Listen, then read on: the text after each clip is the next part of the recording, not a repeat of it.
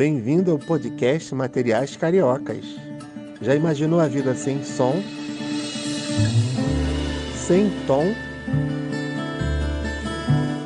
Aqui a boa música, poesia, ensino com alegria para te fazer companhia em qualquer lugar, a hora que você quiser.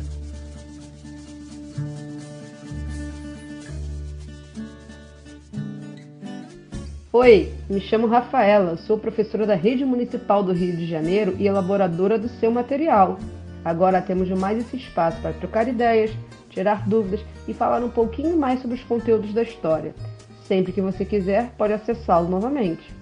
Nessa semana, vimos no material complementar de estudos a importância da agricultura no processo de sedentarização.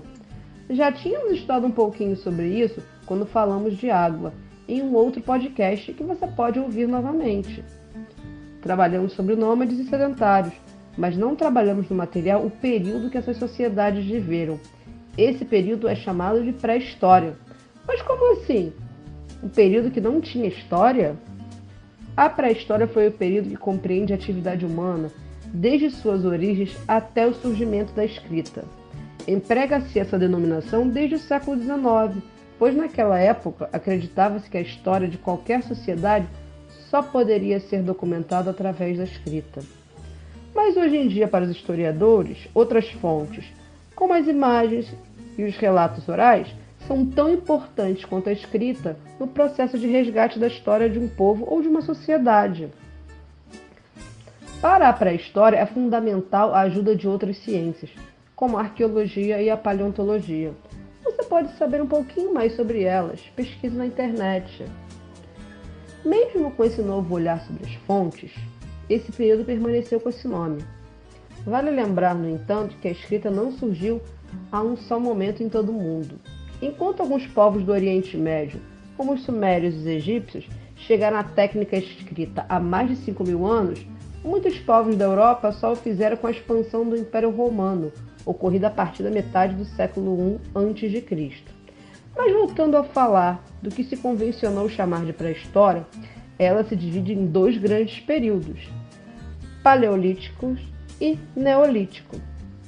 O período paleolítico ele é desde o surgimento da humanidade até 8 mil anos antes de Cristo período neolítico, a gente vai considerar de 8 mil anos antes de Cristo até o surgimento da escrita por volta de 3.500 anos antes de Cristo.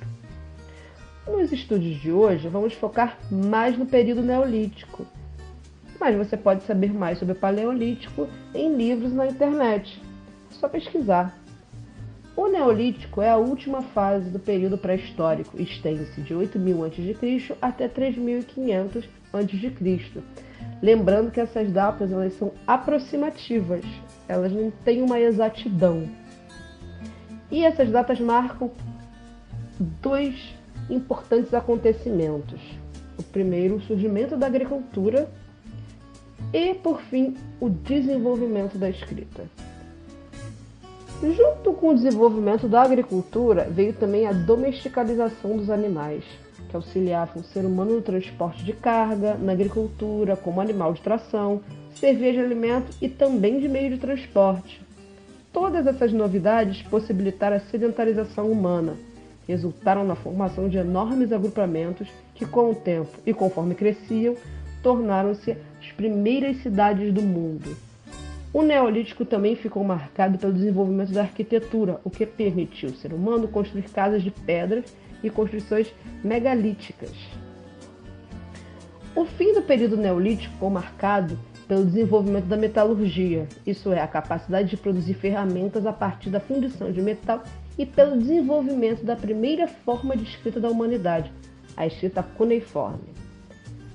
Bem, após toda essa explicação, podemos realmente falar que esse período não teve história, como afirmavam os historiadores lá do século XIX?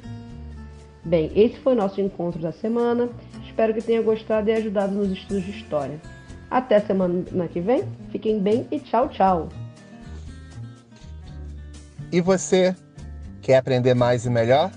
Então ouça nossos podcasts e compartilhe à vontade. Até breve!